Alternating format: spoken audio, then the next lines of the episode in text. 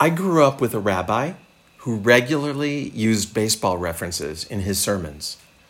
I adored him, and his outfield metaphors were usually just right.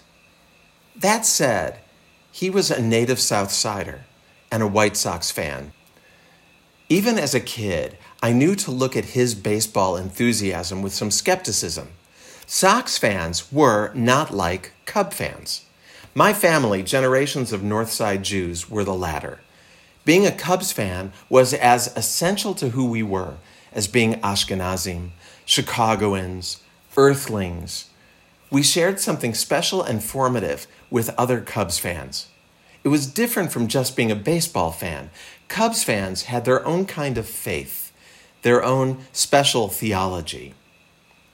I was raised into this religion from birth. My grandfather and his brothers in law were all formidable Cubs fans.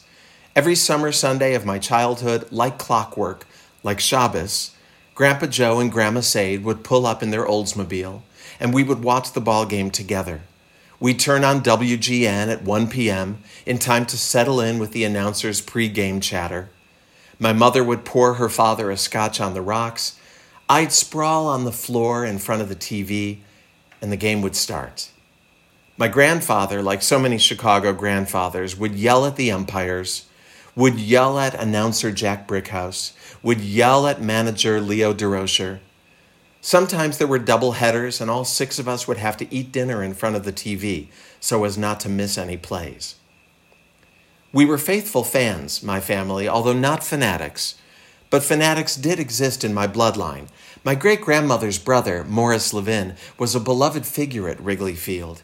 He earned a mention in the 1930 edition of Ripley's Believe It or Not for attending every game of the season and knowing every statistic in the National League, this while being completely blind. The players would say, Hello, Mr. Levin, to him on their way onto the field, and he could tell from the sound of bat meeting ball exactly where a hit was headed.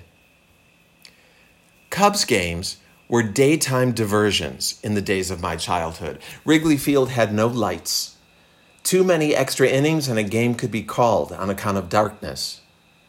And who needed night games anyway? For Cubs fans, part of the joy was skipping school or work to go sit in the bleachers.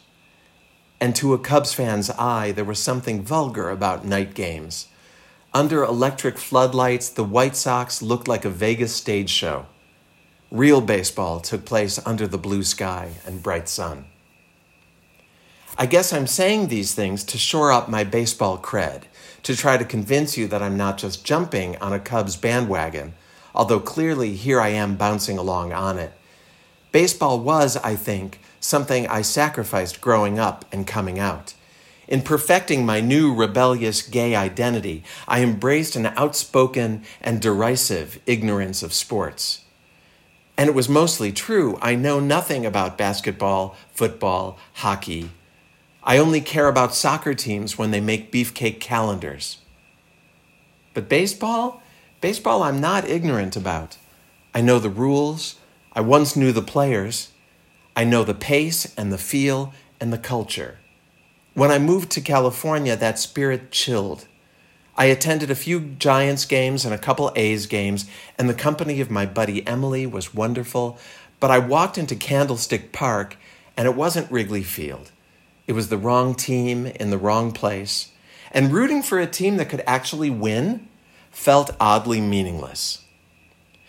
Because being a Cubs fan has something to do with faith. Not faith in a specific outcome, but faith for its own sake. Faith as practice. The Cubs last won a World Series in 1908 when my Grandpa Joe was six years old. By the time I was watching ball with him 60 years later, the organizing principle of fandom could not have been any realistic expectation of winning. Instead, faith was a posture, a relationship with the world, or at least the world of baseball. Rooting for a team that had a good chance was too easy and it was beneath us. That kind of fandom was for people from other cities, where strength of character was not strictly required. Whereas the theology of the Cubs fan had and has something to do with an embrace of the is rather than the might be. It is belief without proof, endurance without promise of reward, patience just because. If only we could live our lives this way, with such constancy, with exquisite endurance, faith that doesn't flag, joy even in the waiting, holding the world and each other with love and loyalty, despite imperfection, despite unfinishedness. We don't need a perfected world. We don't need a perfect partner, perfect children, perfect self. If we could just hang on to life with all its ups and downs, with the fierce love with which Cubs fans hang on to baseball, what a world this would be. And if every century or so there's a World Series title, no one would complain. I sat last Saturday and watched the last National League playoff game, Cubs versus Dodgers.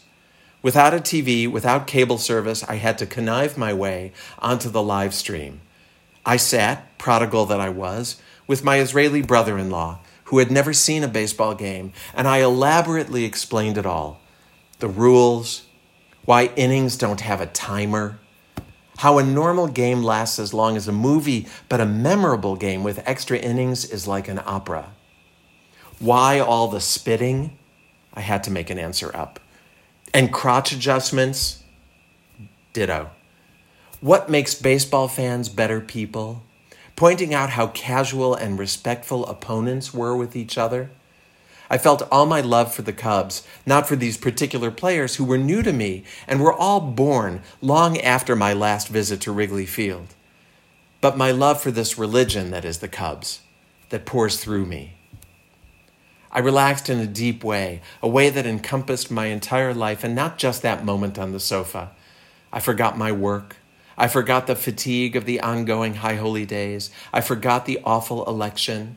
It was the sixth day of Sukkot, when we call in the biblical Joseph to be our guest in the sukkah. Instead, it was my Grandpa Joe who was clearly at my side, his scotch in hand, in answer to my glass of Sonoma Merlot. And now tonight I settle in for the World Series.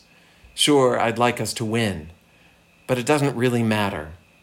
We want it, but don't need it. We deserve it, and so do the people of Cleveland, who have been waiting a lifetime as well. We will be fine either way, because that's who Cubs fans are. That is our theology. We love, we believe, and we do so without proof or promise of reward. Now play ball.